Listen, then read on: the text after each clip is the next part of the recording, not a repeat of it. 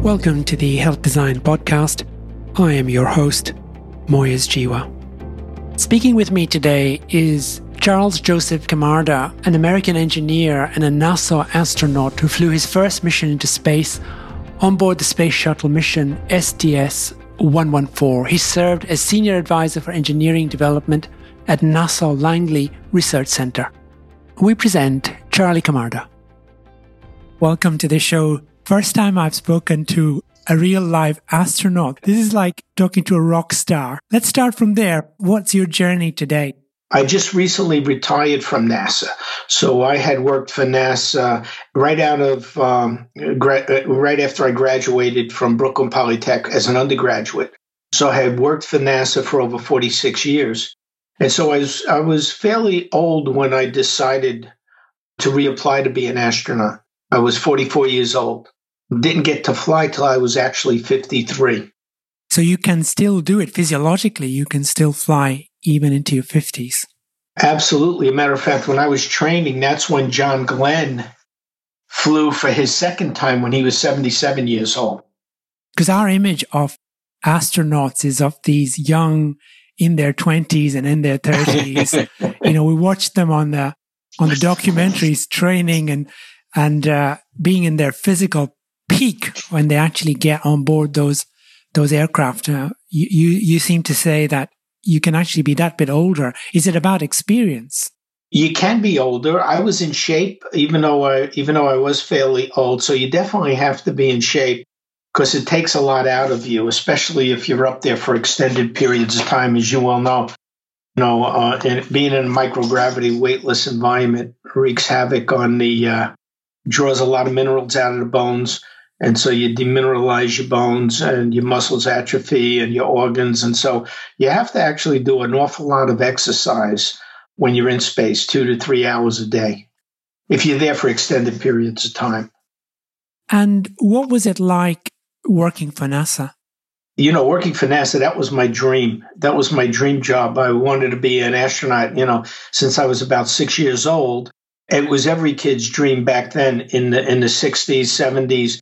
Uh, you know, the space race, the Russians against us, uh, seeing those Mercury 7 astronauts, the Mercury 7, Apollo, Gemini astronauts that were, they were our heroes, you know.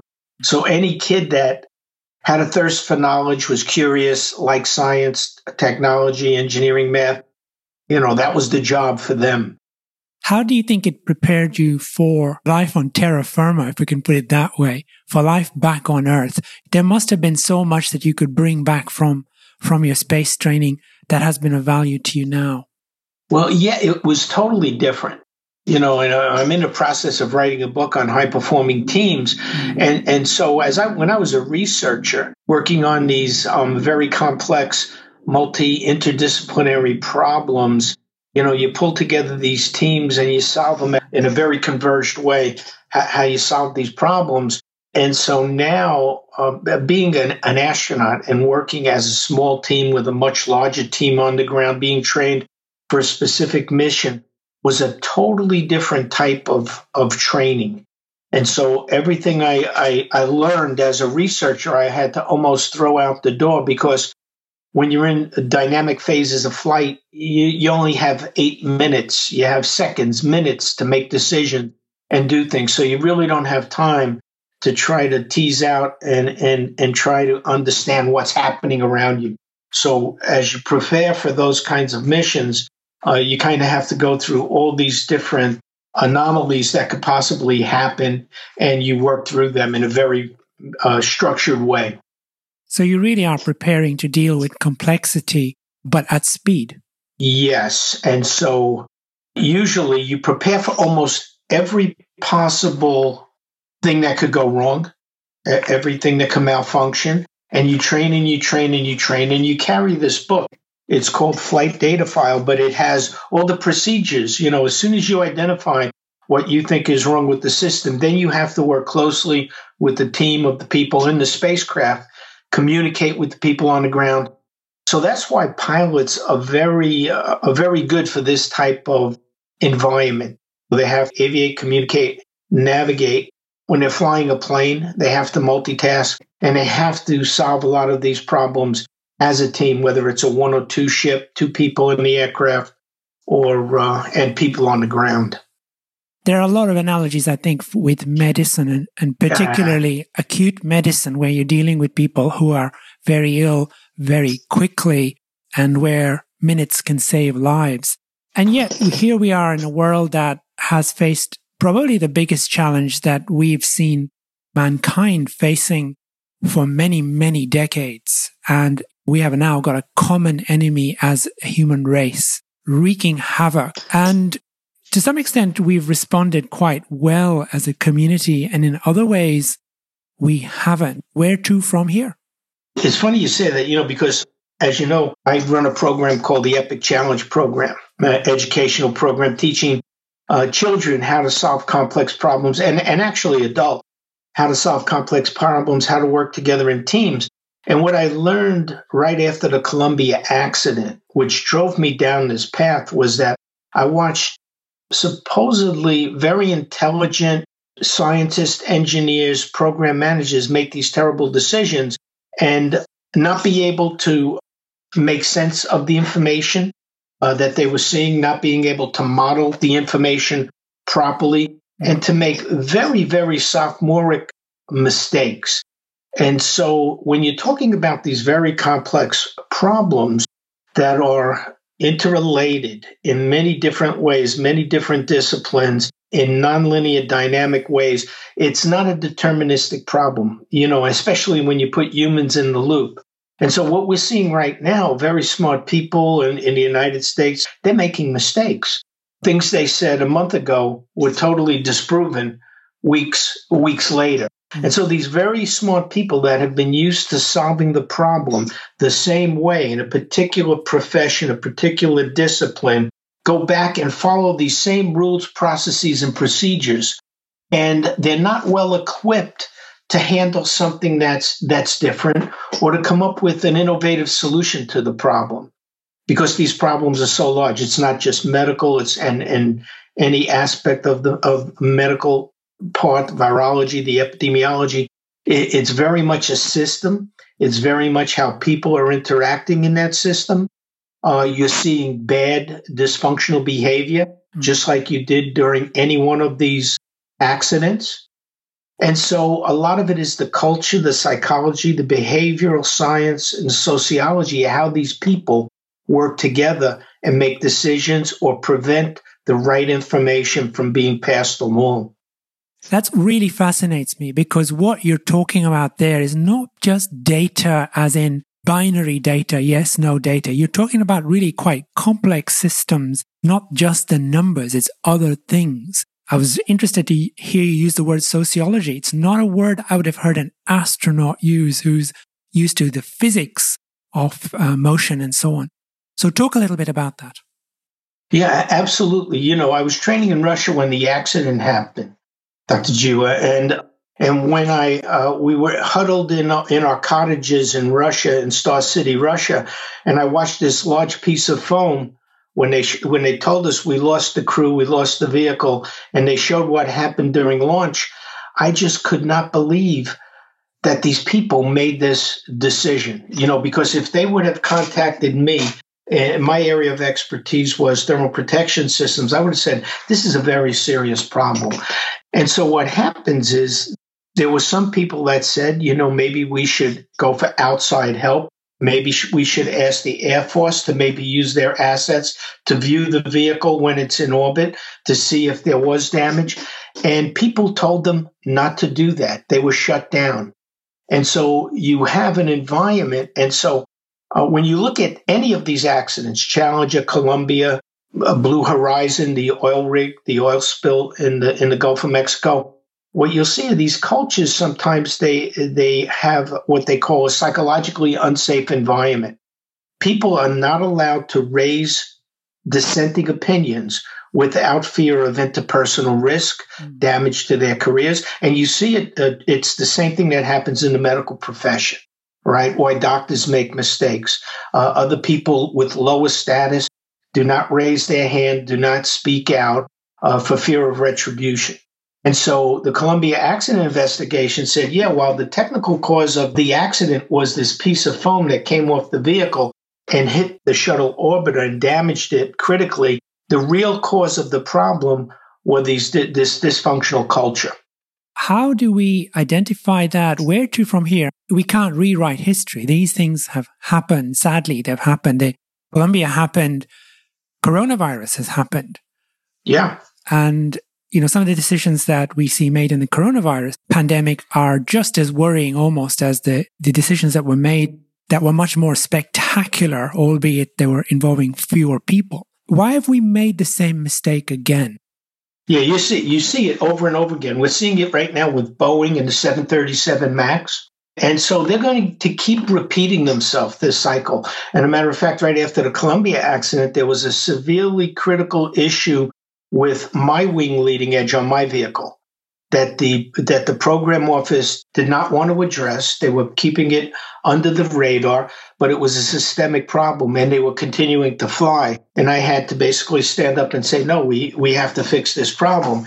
And so why don't people why don't they learn from these mistakes? Because the sociologists like Diane Vaughan who wrote the book The Challenger Launch Decision and identified many of these uh, dysfunctional behaviors was there during the Columbia disaster and even told NASA what they needed to do. But changing a culture is very difficult, number one. Number two, you have people that at NASA are mostly technical people. And so they might not uh, believe that sociology is a real science. Psychology is a real science, a hard science like physics. Whatever the reason is, they do not put in place a mechanism to change the culture. It really ha- it really takes very strong leadership. It takes constant uh, surveillance and health monitoring to make sure because if you can imagine these hundreds and hundreds of of branches, divisions, and groups of people within NASA, it only takes a breakdown in one of those little intricate networks within this huge network of networks to be highly dysfunctional, to not identify when there is a serious problem, to be afraid to identify and bring that forward to cause a major disaster, like we're seeing with the 737 MAX. And so I believe it's a natural human tendency. It takes very, very strong leadership and monitoring and and so what I'm looking at right now, I believe, since these there are these complex problems, you really can't predict all the things that could go wrong. I'm looking at developing a team of teams approach and using artificial intelligence and machine learning to understand the ghost in the machine, watching what's going on, the the behaviors, uh, monitoring the the um, communication, and if you can train a machine to identify these dysfunctional behaviors so that you could identify when these weak signals occur. You could shine enough light on it that it will have enough attention that the right people will come to bear to recognize that it's a problem and do something about it. Because if you just leave it to, to good people that have no fear and are not afraid of losing their jobs and their careers, things will break down. That's the worry, isn't it? That that we we as a as a race we like to have strong leaders who give us comfort at times when we're facing a challenge and we want them to be decisive. And yet we need them also to listen to the voice of reason. And often that means they, their defense if you're sitting in that particular position of power is to say, I don't want, I don't want paralysis by analysis. This is the direction we're going in. And I've made my, I've made the call. And often you say that call is going to end up with a loss of life. When you think about it, in this, in this particular instance, I, I don't know much. This is not my field of expertise. But if we had a system in place that actually sensed when this outbreak occurred and contained it immediately, that that would have that may have prevented this. So if you live in a free world where communication is open and transparent and everyone has access to it, you would hope that the right people would have eyes on uh, situations like that. And, and so if we can't do that, then how do we how do we do that right now? monitor countries with nuclear pro- proliferation and things like that? Mm. How do we design in systems that we could sense and identify issues before they happen? That's the worrying thing, isn't it? If this can happen in one context, it could happen in another context and with just as devastating circumstances. It takes one bad decision by one person who doesn't really get the whole picture for all of mankind to be at risk. We found that now. We've discovered it. Absolutely. And you saw the good doctors that, that recognized that this was an issue. And they live in an oppressive society where um, you don't hear about them anymore. Right? You don't know what happened to some of those to some of those people. So it's definitely not a psychologically safe environment. You and I grew up in a science field of science where you were allowed to have these uh, these very tough discussions, this critical thinking, and this give and take back and forth, almost shouting sometimes amongst my colleagues. But it all amounted to bringing the data to the table and the analysis and getting the right people to look at that uh, the right way. And sometimes it also takes people outside of that technical mm. discipline to see something that we don't see. Mm. Okay, let's drill down a little bit more. And here you're allowed to speculate. You said that the information that we needed to pay attention to was sociological, was psychological in order to avert a technical disaster. What's your reading of the situation here? Where do you think were the sociological and psychological data that was pointing in a different direction to the one that we eventually took? I would say if you look at the, the colleagues that were identifying when the outbreak first started, and some people saw this as an issue. And then if you were just uh, if you were just a sociologist or behavioral scientist looking at how those decisions were made in around that table mm-hmm. of those doctors and those politicians and those bureaucrats and how they came to those decisions and whether they based those decisions on factual information and a good a good understanding of the problem. A lot of times we don't have the tools to act, actually give us the right analysis. In the case of Columbia, they had a very simplistic method for assessing whether or not a piece of debris would cause damage. It was not really based in physics. It was not a good physics based decision. And the very limited amount of testing that they had done was on a very small piece of foam. Yet they had to extrapolate almost, almost 400 times with a very poor, a very crude model and make these predictions. And I think you're seeing that now also with these different models that people are trying to predict the spread of this virus and how badly some of them are. And it's because uh, in some cases they didn't have enough test data, right? And so they underpredicted or, the, uh, or they overpredicted death rates in, in some instances.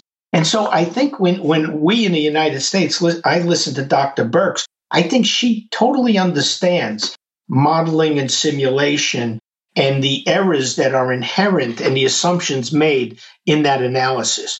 What happens is when high level managers sees this briefing, they don't have that comprehension of the error and the assumptions that were made and those simplifying assumptions and how critical that is to understanding whether or not the results from this model could, could be accurate lack of technical understanding.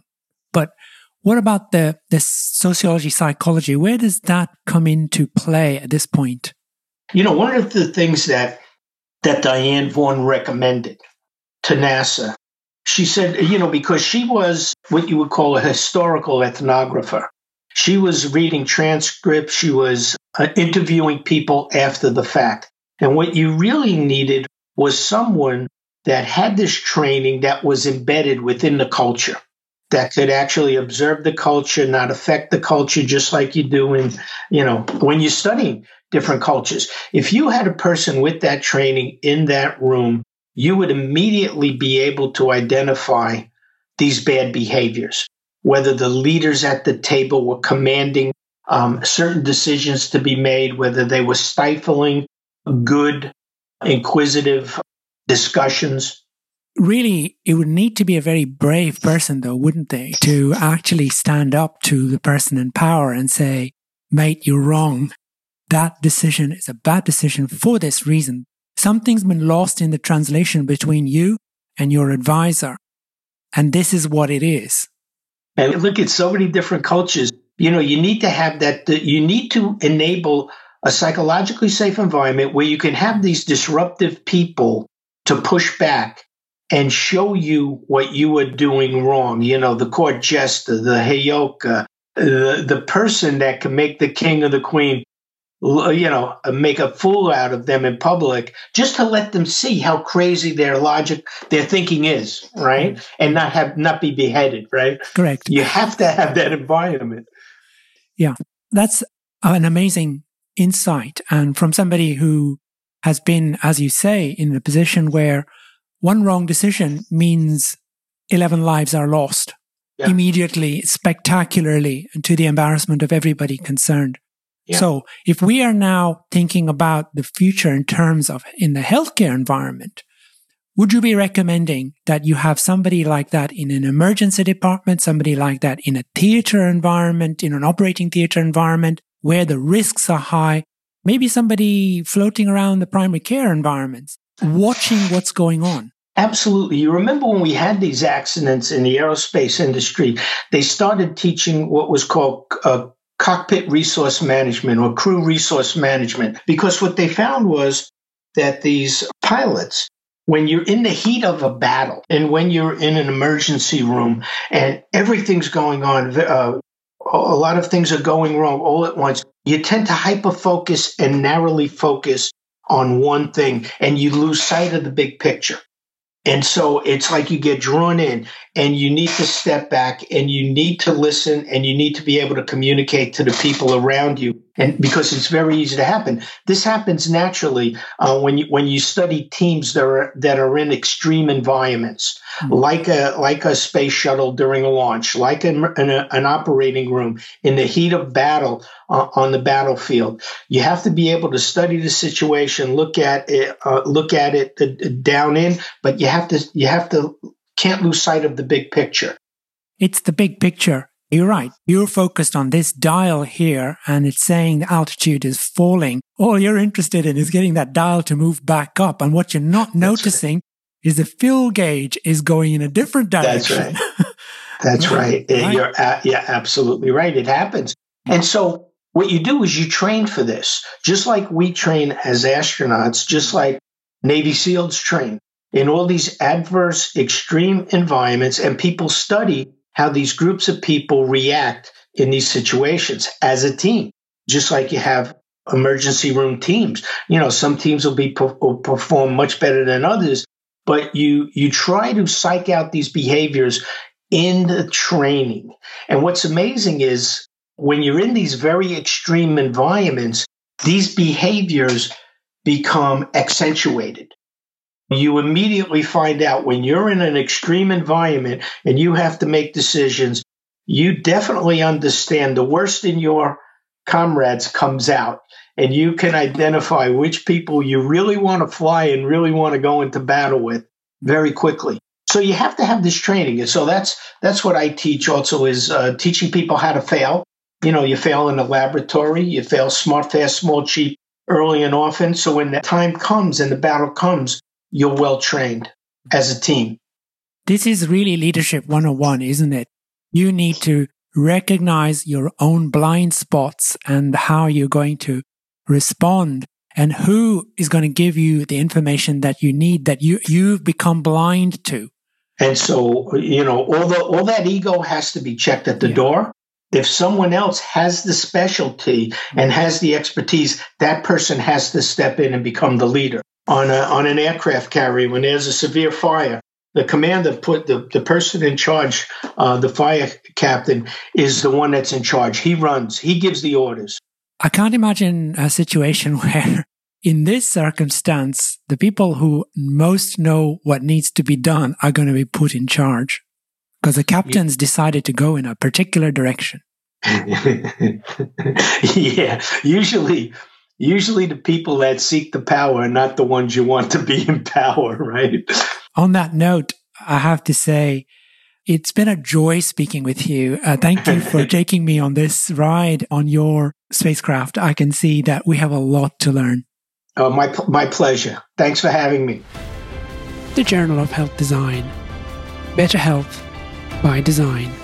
Visit us at thejournalofhealthdesign.com.